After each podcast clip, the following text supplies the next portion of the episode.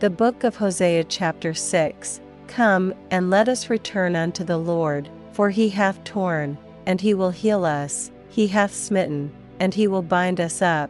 After two days will he revive us. In the third day he will raise us up, and we shall live in his sight. Then shall we know, if we follow on to know the Lord, his going forth is prepared as the morning, and he shall come unto us as the rain, as the latter and former rain unto the earth.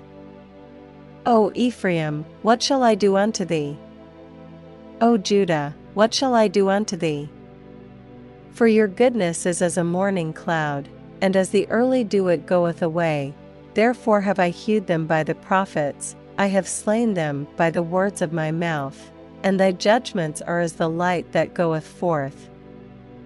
For I desired mercy, and not sacrifice, and the knowledge of God more than burnt offerings. But they, like men, have transgressed the covenant, there have they dealt treacherously against me. Gilead is a city of them that work iniquity, and is polluted with blood, and as troops of robbers wait for a man, so the company of priests murder in the way by consent, for they commit lewdness.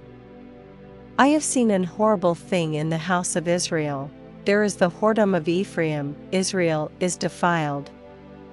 Also, O Judah, he hath set an harvest for thee, when I returned the captivity of my people.